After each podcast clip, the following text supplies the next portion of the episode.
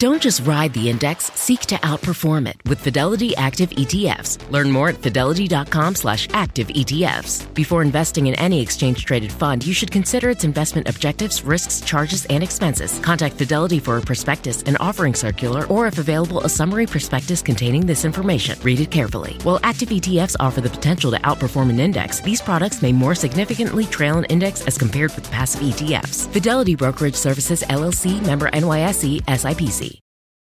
You're listening to The Exchange. Here's today's show. Welcome to The Exchange. I'm Kelly Evans, and here's what's ahead. A big drop in bond yields after the 10-year started the day back above 5%. And that recent climb was enough for Bill Ackman to cover his bond short. Is that helping to drive yields lower today? Our portfolio manager says bonds can achieve equity-like returns over the next 18 months, where she's seeing opportunity now. Not everyone is so sure yields will drop, though. Colombia's Charles Calamiris is sounding some alarm bells, warning that government spending could overwhelm the Fed's inflation fight. And getting fiscal policy under control could mean a big shock for the banking system.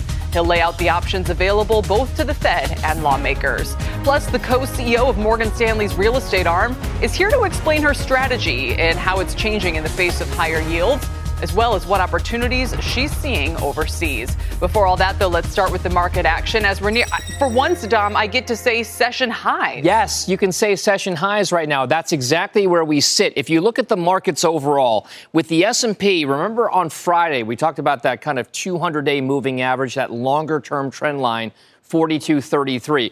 We're now solidly above it, but it wasn't the case earlier today. We were down as much as roughly 35 points on the S&P 500. Right now, as you point out, session high is up 30. So it's been a fairly large reversal during the course of the day. So you wonder whether or not some traders were out there looking at that, whether or not we could bounce off that longer-term trend line. The Dow Industrial is up about 100 points, 33,225, up 1/3 of 1%, the laggard, if you want to call it that. The Nasdaq Composite now very much to the upside, up north of 1%, 153 points higher for the composite, 13,137. So we'll see whether that tick higher in interest rates and now backing off of that 5% level for the 10-year note could be interesting in terms of the way it's driving some of the market action.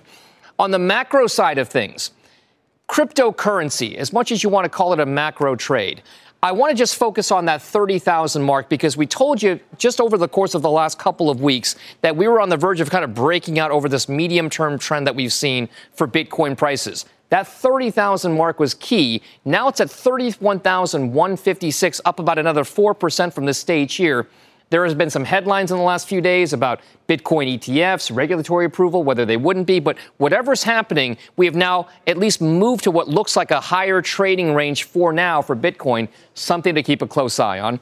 And then stock of the day-wise, it's a merger Monday, big deal in oil and gas, following up on Exxon's big purchase of Pioneer Natural Resources. We've got Chevron making an all-stock deal for Hess, smaller competitor, $53 billion in size. All-stock transaction, Chevron down about 3% right now, Hess down about 1%. If you just want to pay attention to the year-to-date action, by the way, on these stocks, remember, crude oil prices up 7%. Chevron's actually lagged in terms of the energy sector overall. Hess is up about 14%. You can kind of see just the last couple of months is where the real action has been taking place. So whether or not Chevron, Kelly, can get some kind of a bid out of this deal remains to be seen, but it's the big deal of the day. I'll send things back over to you. Yeah, huge action in the oil patch. Dom, thanks. And huge action in bond moves today. The 10-year yield briefly back above 5%, then dropping sharply, while the yield curve is now almost completely uninverted. Let's bring in Rick Santelli to help make sense of it all, Rick. Yes, we're under 10 basis points, 2s to 10s. And what's fascinating is many traders and sources that I deal with on a daily basis have a variety of reasons which all make sense as to why yields reverse. First of all, the obvious reason. Psychologically, we hit a very important point at 5%. Add in geopolitics and some of the nervousness and question marks regarding what's going on in the Middle East. Add in Ukraine and Russia. And we look at legendary traders at reverse positions. Does that make sense? I'm a firm believer, let the market tell you what to do. And to that end, let's go to the whiteboard. You know, after the 12th, we've set a pattern in Treasury yields where we continually seem to trade above the previous day's highs. And that really started to be a sideways endeavor when we had Thursday and Friday last week. Now, to be sure, many traders had questions whether we even traded 5% at all. It was only on one system. But that's a moot point this morning. So what happens that the market's telling us what's going on? Well, let's remove this. Here's today's activity. We have a higher high than we did on Friday. We have a lower low than we did on Friday. And this is true for 10s, 20s, and 30s. This is called an outside session. Higher highs, lower lows. That usually means trend reversal. So trend reversal would make sense. Now, does that mean that what we have today, the high yield just shy of 502, is going to be a top or the top? I can't tell you that. What I can tell you is look for consolidation to give us a retest of 570 to 470 to 4 3/4, and let the market show us if we close below that point before we get back over 5%, Mr. Ackman's probably going to have a much juicier profit by the end of next month. Reporting, Kelly, it's all up to you now. Back to you. No, I think it's, I bet it is the top because, you know, I've got a piece out there talking about, you know, comparing the U.S. to the pig countries from Europe, you know, 10 years ago. So that's probably a sign of where sentiment is, Rick. But it is notable to see that America's bond yields are are higher than most of peripheral Europe's at this point. Yes, and you know what? There's actually some good reasons for it, for a change. Europe, in many ways, doesn't have a constitution. They have an agreement, the Maastricht Agreement, which keeps deficits supposedly in a contained measure, meaning those member countries have to try to get 3% or lower. They are actually trying to tackle deficits. I'm not sure the same could be said for the U.S. as we look at revisited numbers for the budget deficit that are in the $2 trillion camp. And I still contend that as much as we all want to say this is the top, I think it's going to be a temporary consolidation. I think yields go much higher. Ooh, all right. Rick, thank you for now. We appreciate it, Rick Santelli. Let's dig a little further into Bill Ackman's call, which is getting lots of press today because of the reversal in bond yields afterwards. He covered his short, he said, because there's too much risk in the world that could make safer debt attractive here and push yields lower. He also said the economy is slowing faster than recent data suggests, which would also mean lower yields. And my next guests are big fans of buying bonds here. Joining me on set, Andy Caprin is a partner at the wealth advisory firm Corient, and Angie Newman is a portfolio manager at UBS Private Wealth Management. Welcome to both. Is it still UBS Private Wealth Management? It is. Is it? Okay, yes. Well, just checking. Yeah. Angie, let me start with you because for a lot of folks, they're sort of thinking, okay, I've dabbled in maybe, you know, treasuries. I've gone to Treasury Direct. I've maybe gone into CD, and I'm starting to now try to figure out tax strategy, and I'm looking at long bonds, and what would you tell people to do with the yields on offer in this environment? Where should they go? They should extend their duration. Really? And it's been most challenging conversation I've had with clients recently because it's so safe to sit there in cash and 5% and change short term. But if you're trying to achieve a durable, sustainable stream of income, especially for our retirees, our pre-retirees, if you're going to be blessed to live on this planet for another day, you need long-term duration or at least intermediate-term duration. And so some sort of a balance is really what we're after. And I have to imagine most of these things you're talking about hold to maturity. We're not talking about taking on market risk here. So for you to tell someone to go out to 5 years or 10 years or even 30 years at 5%, what's the biggest pushback you're getting? I'm not going all in on one maturity. I'm creating portfolios really that are balanced. I'm even barbelling them a little bit with keeping some on the short end. But our thoughts are also that real yields are going to come down. And so we feel like we're at the peak of the rate cycle. We feel like we could get equity-like returns for the next 12 to 18 months, somewhere in the double digits, if you buy bonds now.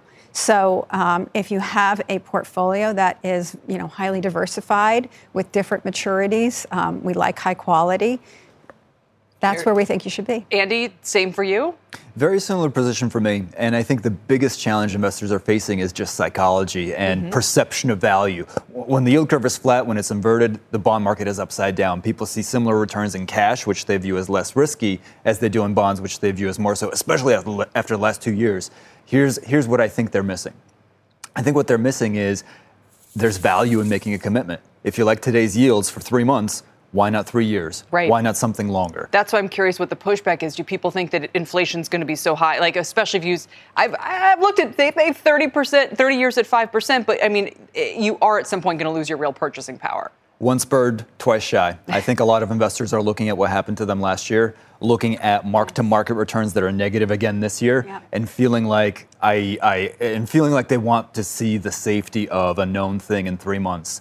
And what I'm trying to encourage them to think about is, why not have a known thing for 5 to 10 years? Right. And I think we're headed, correct me if I'm wrong, Angie, for 3 years of losses in bonds, which maybe has never happened before. So understandably, people are a little bit nervous. Yeah. Well, and we had that 2021 period of equities that was pretty rough, too. Mm-hmm. So people went from, you know, having goals to have of like higher yields and higher returns to just preserving capital and sitting on the sidelines, and now they've reduced their expectations and they're very happy with that 5%. But what about, I mean, we have these headlines about Chevron and Exxon, and we know what some of the yields are, and the energy story. I mean, ever look to send people there instead of bonds? Or, yeah, you know, it's not that you can't do a little bit of everything, but yeah, where's the relative value? Balanced portfolio for sure. We still like equities.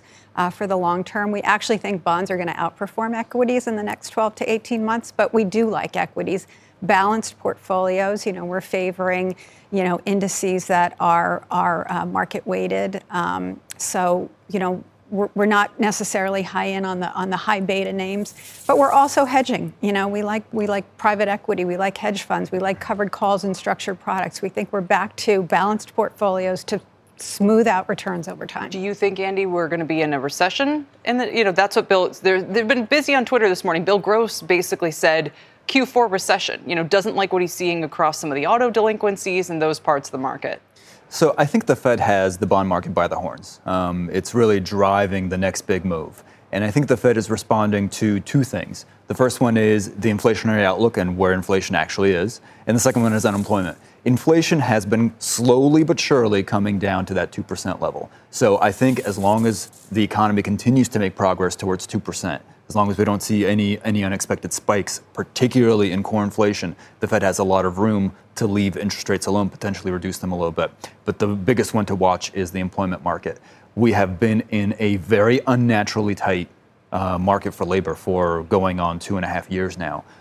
The Fed needs to see softening there to really give themselves room and flexibility to reduce rates. Yep. I think those are the numbers to watch. Will we see a traditional recession the way that you and I normally define it? Perhaps not. This is a very unusual environment that we're working in. So instead, watch not so much the headline data, watch inflation, unemployment. Real quickly before we go, Angie, corporate credit. I mean, that's one area where we've seen a lot of recommendations for people to look at high yield and things like that. Even with the potential defaults that might be coming, you know, at some point, are you compensated with where yields are? You know, we're not saying to overexpose yourself to that market, but we are saying for those clients that have been in, you know, floating rates or senior loans, which have done extremely well over the last, you know, 18 months, 2 years, credit for credit, we like high yield now. So we're saying take your profits and go into high yield. We're not saying expose more of your portfolio to high yield. Yeah, you're rotating out. People are getting a little nervous about what's happening in floating rate and some of those things. And by the way, since we last talked, the insurance problems are only getting worse. I know. I don't know if there's any further kind of rush by a lot of your clients you deal with to say, like, I'm coming up with different strategies here to deal with this cost of living shock. Well, do you want me to talk about that? Give me a few seconds. I'm just curious. All I will say is for those clients who are choosing to self-insure now, yeah, they're running into the risk that they will not be picked up by an insurance company if their goal is to wait it out for a couple of years, because these coverage insurance companies don't like people to flip on and off, the switch on and off. So just something to be careful of, because it's so popular right now to self-insure. That's a great point. You need often that continue. I forgot about that. Yeah. All right. Guys, thank you both for joining me today. Appreciate it. Angie Newman, Andy Caprin, as the Dow hangs on to its gains.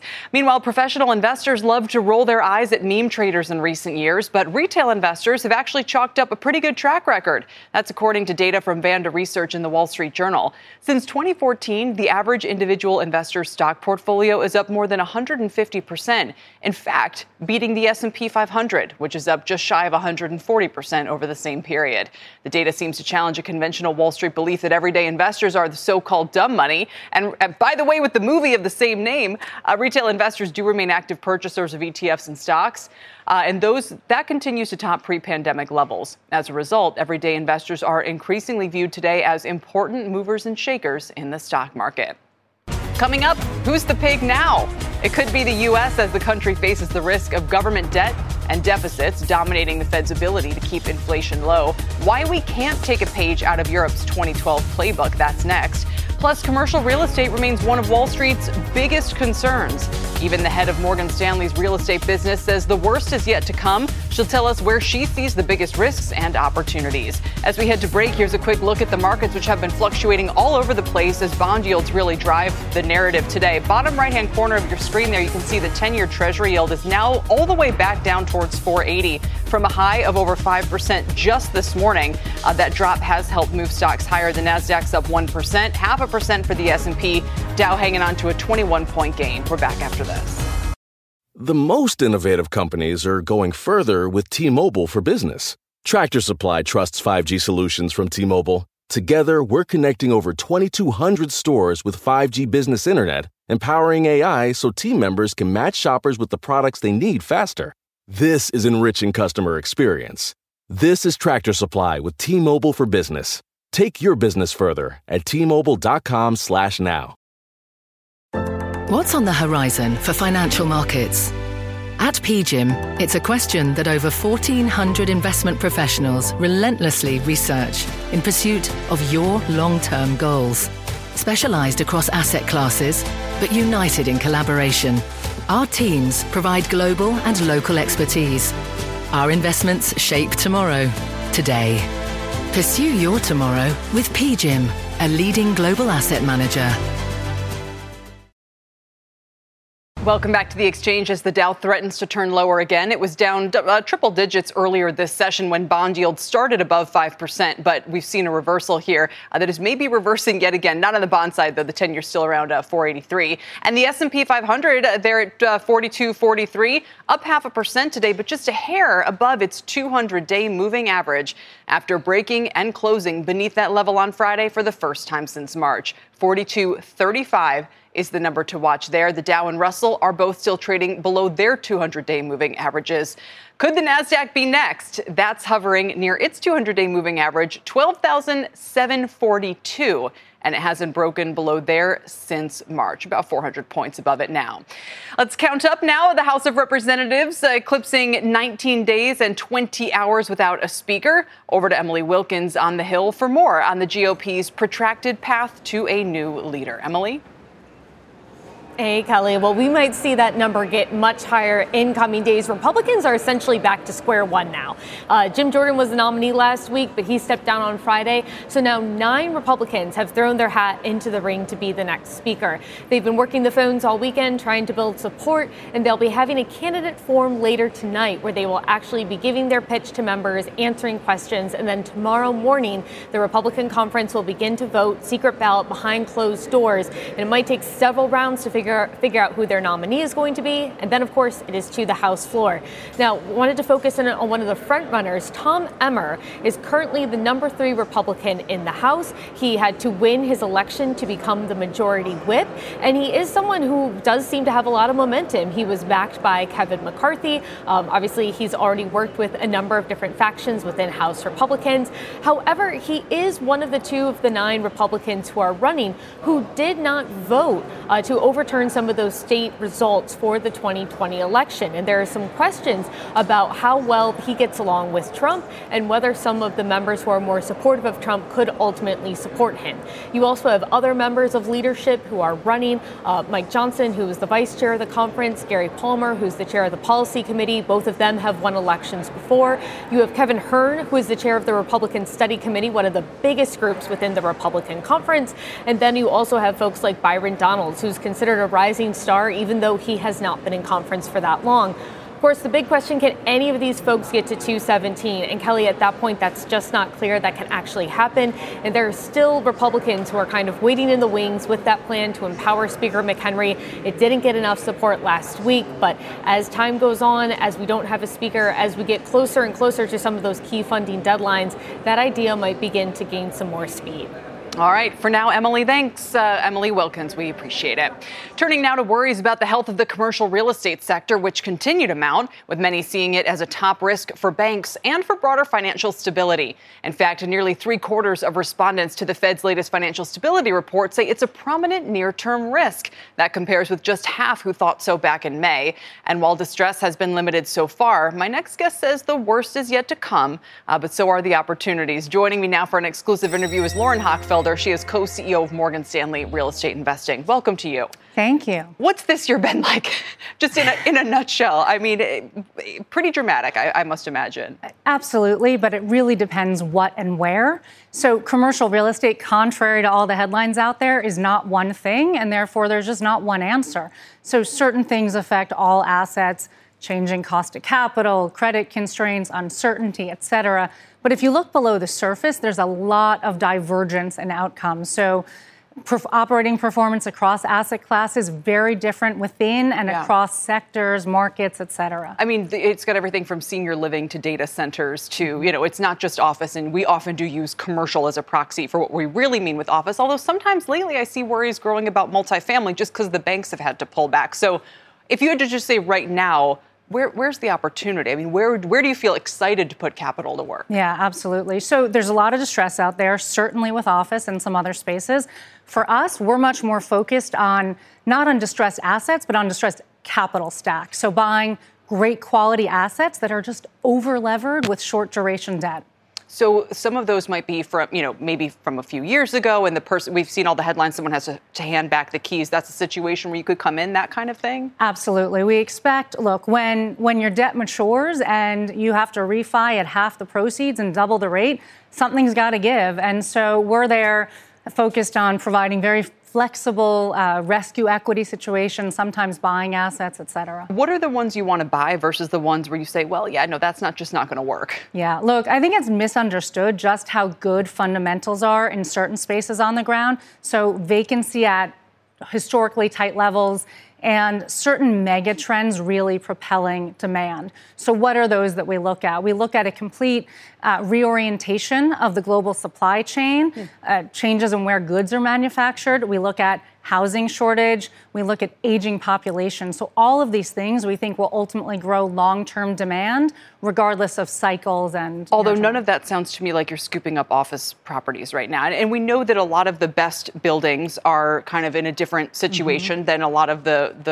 ones that aren't so great. But what do you think of office in general? It's going to get worse before it gets better, or is case by case? Yeah, well, look, I think there are two things that the headlines are really missing. First, so we manage a global business and invest all around the world. And, you know, I think people misunderstand just how different it is. So people in San Francisco, they may not want to go back to the office, which is why you see 42% utilization. But let me tell you, people in Seoul and Tokyo, they are back and they are not coffee badging. So difference by geography. And then secondly, I'd say in the U.S., regular way office, which really is the toughest spot, the problems precede COVID. So work from home, that's a convenient excuse, certainly crushes demand. But office is so capital consumptive that the spread between your nominal cap rate and your true cash yield is just, it's a gulf apart. I mean, look at the buildings that have gone up in the past decade, and they're boasting about, you know, their offerings, and they're these beautiful glass structures, and they've got everything to offer to employees. But it sounds like those are also the properties that are the most successful in bringing people back in. Yeah, absolutely. So what's a developer to do? Yeah, well, look, I think absolutely the best of the best. I mean, even in San Francisco that I just picked on, even there, because we own the best of the best, the rents we're signing today are above pre-COVID. Wow.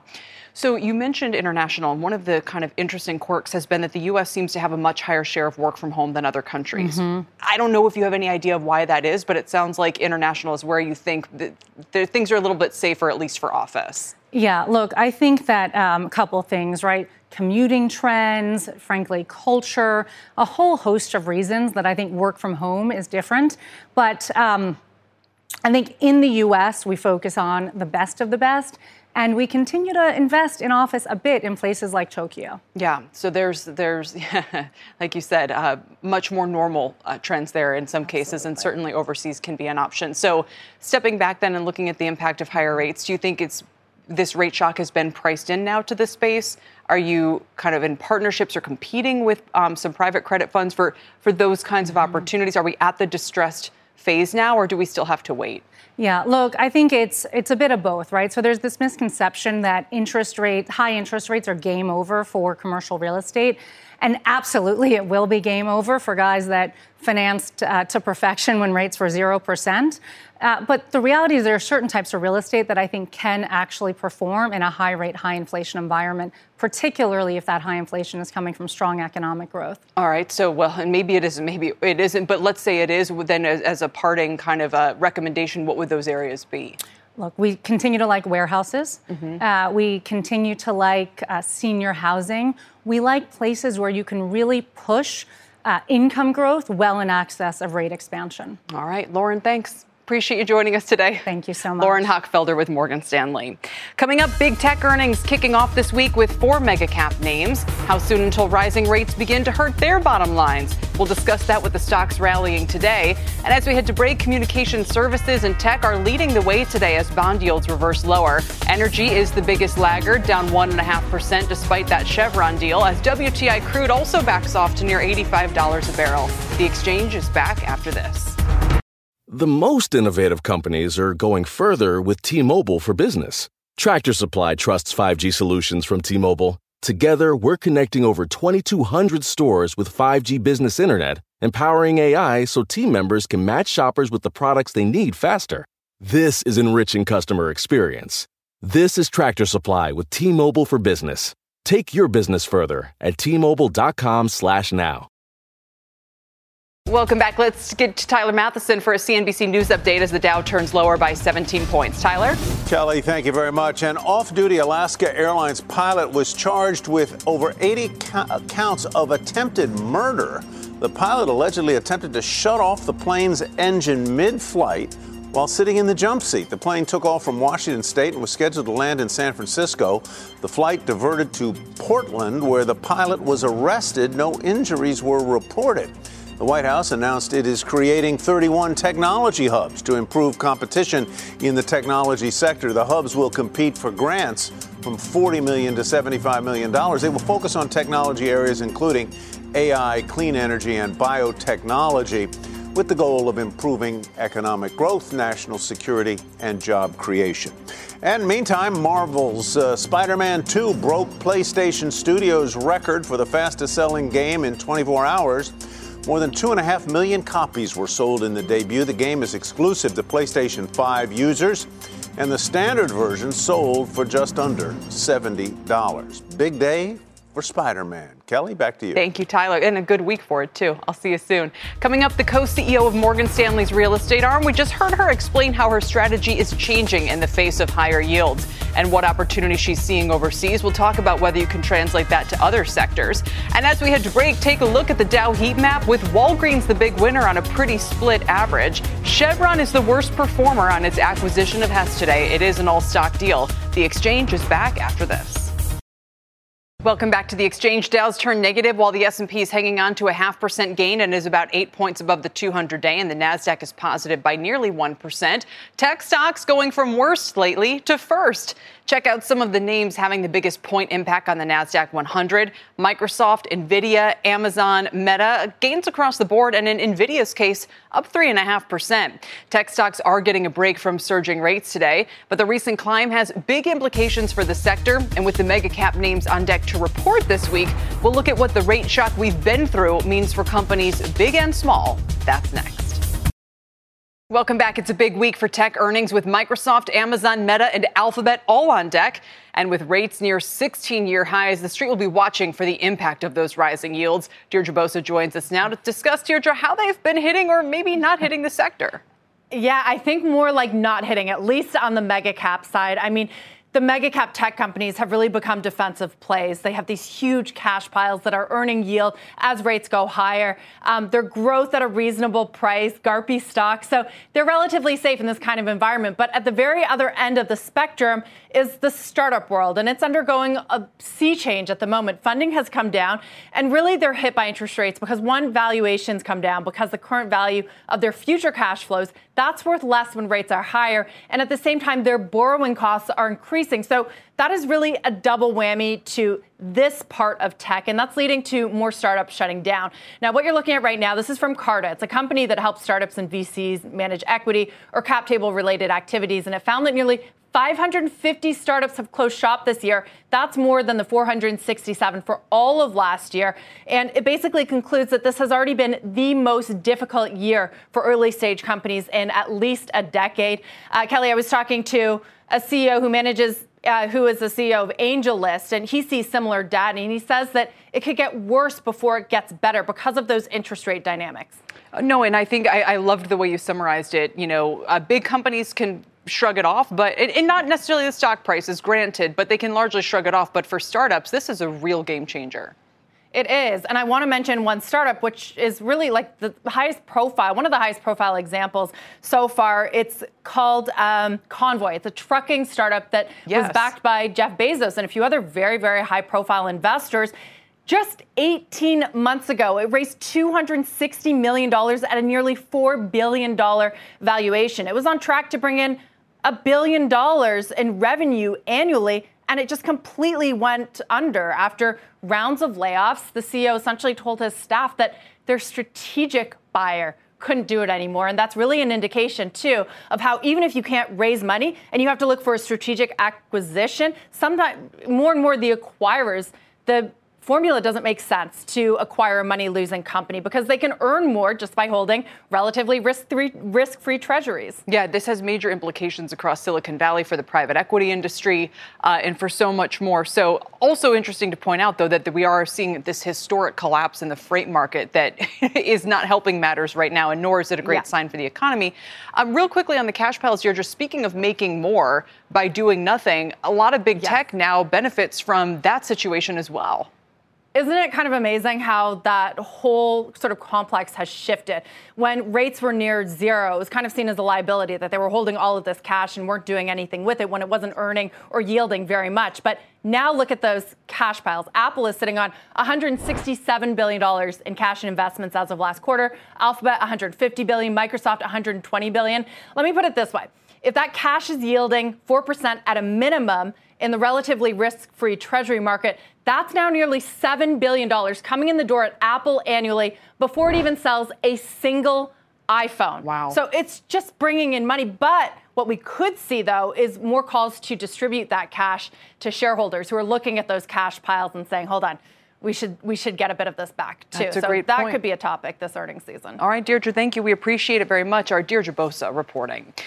Still to come, Coca-Cola has missed on revenue only once in the past 5 years. GM is postponing an EV plant expansion amid slowing sales. And near-term options in Spotify imply a more than 11% move in either direction. We'll dig into the action, the story, and the trade on all three of those names about to report an earnings exchange next. And don't miss the CEO of Snap-on joining Jim Cramer on Mad Money tonight at 6 p.m. Eastern, Nicholas Pinchuk. We're back in a moment. Welcome back. The U.S. deficit soaring to $1.7 trillion, a 23% jump from 2022 thanks to rising entitlement costs and record high interest payments on the federal debt. My next guest says the biggest problem facing the U.S. right now is what's known as fiscal dominance, where both the debt and deficits climb so fast they overwhelm the Fed's ability to keep inflation low. And that could leave both the Fed and lawmakers with some uncomfortable choices. Joining me now is Charles Calamiris, professor emeritus at Columbia Business School. I'll still call you professor. Welcome. Thanks for joining us today. It's a pleasure. So it's ironic because we have some big investors like Bill Ackman today finally saying, all right, maybe the rise in long-term bond yields is done now. For those who think they are probably going lower here on slower growth, is there any word of caution you might sound? Yes. One of the possibilities that's driving the long-term bond yields higher is concerns about inflation risk related to the cumulative effect of government debt. So we don't know exactly why the long-term bond yields have gone up, but certainly that's one of the possibilities that people are talking about. And that's related to this concept of fiscal dominance that you mentioned, the possibility that the cumulative effect of deficits will cause money printing to result from the unwillingness of people to continue to bear increasing amounts of government debt, which forces the Fed to step in and purchase the debt that is effectively printing money. Yeah, you have a great piece for the St. Louis Fed if people want to read more about this. But you said a couple of the things to watch out for if we're entering this period is, for instance, a failed government bond auction. You know, there is some yield at which they might say, we don't really want to go at these rates. Now, it's probably not 5%. Maybe it's 7 or 10 or 20. I don't know what that number is. I don't know if there's any speculation about what that number is. Well, I'd say that, let me say what's already agreed upon. If you read the February Treasury Department report, they already recognized that current planned deficits based on entitlements and other planned expenditures are already putting us in an unsustainable situation, which means that there's no interest rate at which we can sustain those deficits going forward. So it's really not a question of what the interest rate's going to be, but at some point, people will recognize that at no interest rate will they be willing to accept further government debt issues. And at that point, you have, as you pointed out, some kind of failure of the bond auction. This has only happened a couple of times that I'm aware of in American history. But what it means is that people sort of realize that we've hit this point. It's not an easily forecastable threshold. Economists can't tell you exactly where it is, but we know that if we don't do something, here's what's absolutely agreed upon. If we don't do something about the cumulative deficits that are being forecasted based on our entitlement programs, we will hit that point, and that will lead to some sort of convulsion in the bond market, followed by a very big increase in inflation. Yes, because the only real options at that point are kind of turned to the central bank. And there's a warning in here for banks, which is quite interesting, about the fact that the Fed might have to stop paying interest on reserves at the same time increase reserve requirements. Right. And that would be a big profit shock. And a lot of people might not realize that what's happening is really this kind of stealth monetization of the debt. It might come across as something much more mundane.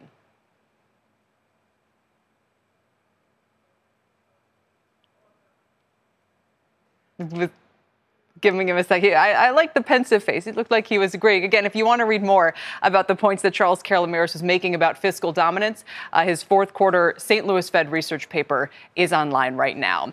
Let's turn to the busiest week of earnings season with about 30% of the S&P reporting. And we're going to look at three consumer names in particular that are out before the bell: Coke, GM, and Spotify. Here with our trades today is Jeff Kilberg. He is KKM Financial's founder and CEO. Jeff, welcome to you.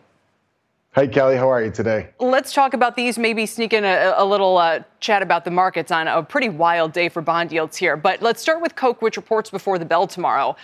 Coming off its third straight month of losses, down more than 12% since July. Consumers showing some signs of weakness.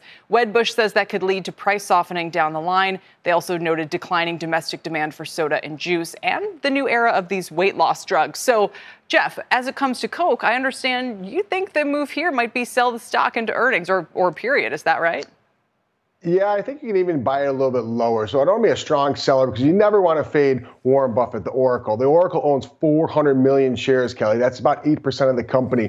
But if you look at this, it hasn't done much. And it's been a decade-long conversation or debate about Coke or Pepsi. And if you look at Pepsi, Pepsi has outperformed on a 1-year, 3-year, 5-year metric. So I want to own this potentially lower down at $50, but that's 10% lower. So if you don't have a position here, I would be a seller. I'd be taking profits just to see what they talk about the consumer, because that forward guidance, to your point, is going to be really important. It is trading at a discount to Pepsi, trading about 22 Ford PE ratio versus Pepsi's up around 27. So there's value here, and Warren owns it, but I don't want to own it. Do you think the declines in Pepsi and Coke are because of, you know, if it's kind of the hype around weight loss drugs, that might be an easy entry point for long-term investors.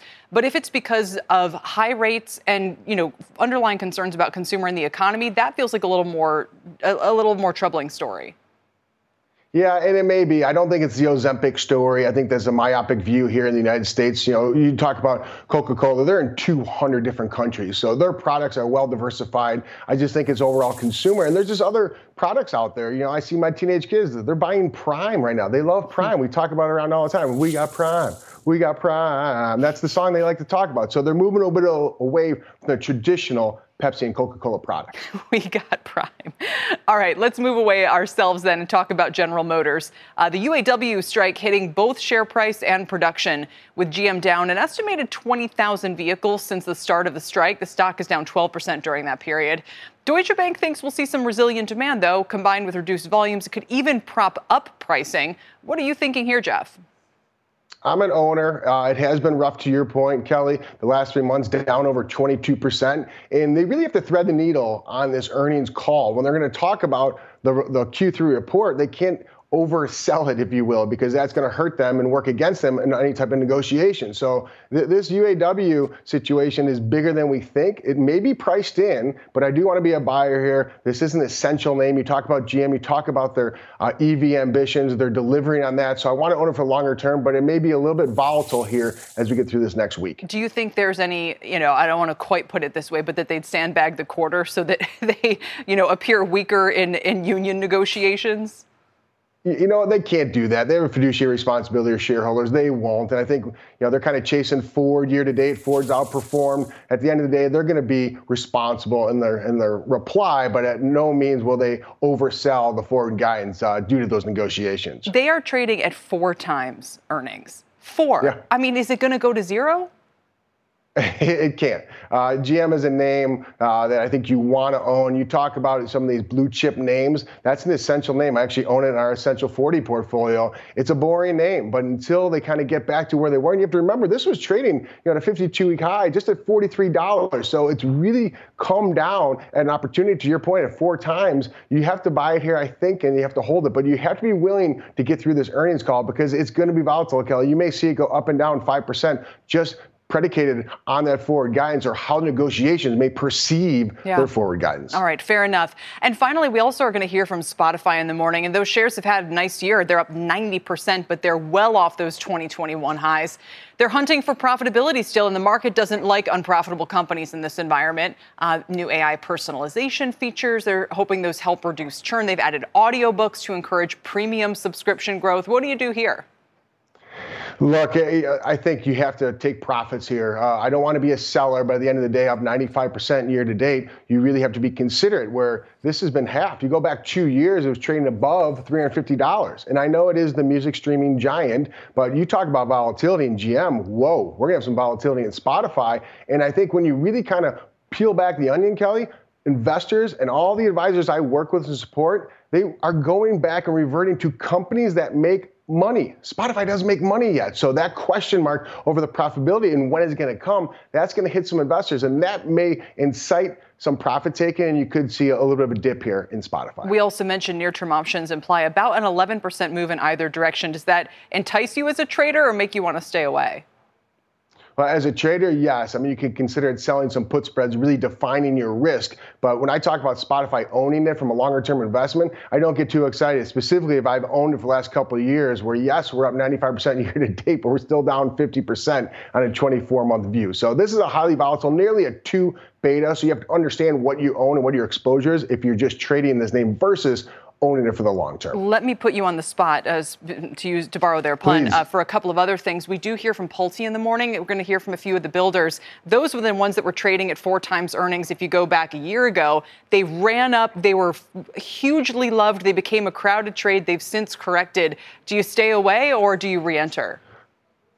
I think if you own it, you hold on to it, you consider re-entering this position. If you talk about Pulte specifically, it's up 53% year to date. The Home Builder Association up about 25%. So it has outperformed. But when you really take a step back, Kelly, you have to understand the supply and demand issue. If you look across the country, there are considerate supply issues. And I know they're only delivering 7,000 homes for 2023 or maybe 7,400 homes. But I think this is a space that you want to own. And they have outperformed. And I know they're smaller, about half the size of D.R. Horton, but they have kick the you-know-what out of D.R. Horton in the last 1 year, 2 year, and 3 years. So we get excited about owning this, but there could be a better entry here after the earnings. Interesting. Horton, of course, was the favorite name from our Deutsche Bank analyst last week. So a lot of differentiation kind of cropping up here. All right, so now the big reveal, as it were. What do you make of the moves in the 10-year bond yield today? Rick Santelli, top of the hour, Jeff called it an outside day that could be a sign of a trend reversal. Well, Kelly, I honestly think Bill Ackman was watching our segment last week. I talked about the 10-year note going back lower after it printed 5%, and sure enough, we're 20 basis points lower on the day. So we talk about an overcrowded trade. We talk about the expectations, and this was all in the wake of Fed Chairman Powell's last rhetoric he talked about. And when he really pushed the market and let the market do his work for him, he was able to achieve the goal that maybe he doesn't need to raise rates, obviously, in November nor December. So I think you're going to see a lot of trade covering, but also expectations of the market moving lower. And that's why I think the 10-year is going down to 4.5%, and that will really be the relief rally or ignite that Santa Claus rally we're all looking for in Q4. All right. We'll see who responds now. Jeff, thanks so much for your time today. It's good to have you. We always appreciate it. You bet, Kelly. See you soon. Jeff Kilberg with KKM Financial. Want to get you a quick check on the travel stocks before we go. HSBC initiating coverage on several travel and leisure names. On the hotel side, Hilton, Marriott, Hyatt, and Host, which are all nicely higher today. On the travel side, they also like Booking Holdings, Royal Caribbean, MGM, and Wynn. Green across the board there with MGM leading the way up 5%. And don't miss CNBC's Evolve Global Summit on November 2nd, gathering leaders and innovators from around the world for provocative conversations, strategies, and tactics to innovate and transform in this new era of business. Just scan that QR code to register or visit cnbcevents.com/evolve. That does it for The Exchange. Thanks for your time today. If you want that newsletter I mentioned, sign up in one easy step over at cnbc.com/newsletters. You've been listening to The Exchange. Make sure you're subscribed to get each episode every day, same time, same place. Earning your degree online doesn't mean you have to go about it alone. At Capella University, we're here to support you when you're ready. From enrollment counselors who get to know you and your goals, to academic coaches who can help you form a plan to stay on track. We care about your success and are dedicated to helping you pursue your goals. Going back to school is a big step, but having support at every step of your academic journey can make a big difference. Imagine your future differently at capella.edu.